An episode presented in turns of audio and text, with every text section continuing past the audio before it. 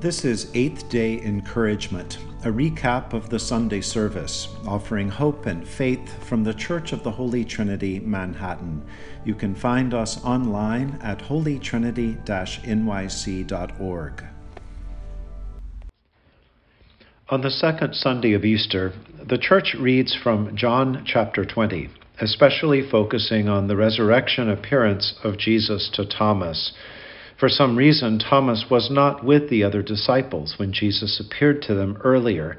And so Thomas says famously, "Unless I see the mark of the nails in his hands, and put my finger in the mark of the nails and my hand in his side, I will not believe." For Thomas the apostle, it wasn't enough to hear of the resurrection from Mary Magdalene or from the others. These stories all must have sounded like wishful thinking, or like people letting their emotions and hopes get the best of them. Thomas needed more. And so a few days later, when Thomas is with the other disciples, Jesus comes into the room and invites Thomas to touch his wounds. While we often describe Thomas as having a lack of faith, naming him Doubting Thomas in the tradition, for Thomas, this simply is his way of faith. It's a way that takes nothing for granted. It's a way that's willing to struggle, to look for truth deeply, to weigh the evidence, and only then move forward. In fact, it's really Thomas's desire for faith that moves him into the arms of Christ. "Peace be with you," Jesus says, and Jesus offers himself, the resurrected body still bearing the wounds. The story doesn't tell us if Thomas actually touches the wounds. There's room for our imagination. Artists through the ages interpret the scene differently, and some show Thomas actually poking his finger in the side of Jesus. Others show a distance between Thomas and Jesus. But that distance is important to remember, I think. It's the same kind of distance as the one shown between God and Adam on the ceiling of the Sistine Chapel. It's a distance that doesn't represent separation. It represents movement toward one another. What crosses the distance is desire. What bridges the gap is God's desire for us and our desire for God. Too often, I think we hide our desire. The desire to desire shows vulnerability, it shows need, and it admits that I'm not complete within myself. And so it's easier for us as individuals and churches even to show a veneer, to present doctrines and rules and regulations and boundaries and hurdles. This is why I think so many people make a distinction between what they perceive as religion, the rules and doctrines that can confine and judge, as opposed to spirituality and openness to creatively and with curiosity explore God. At our best, the Episcopal way encourages both a religious practice and a spirituality that grows and changes over time. Thomas Merton wrote a prayer that points to the space between us and God, the space in which we grow and move towards God. His prayer asks, "My Lord God, I have no idea where I am going. I do not see the road ahead of me. I cannot know for certain where it will end, nor do I really know myself.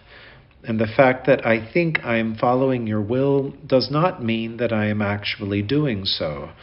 But I believe that the desire to please you does in fact please you."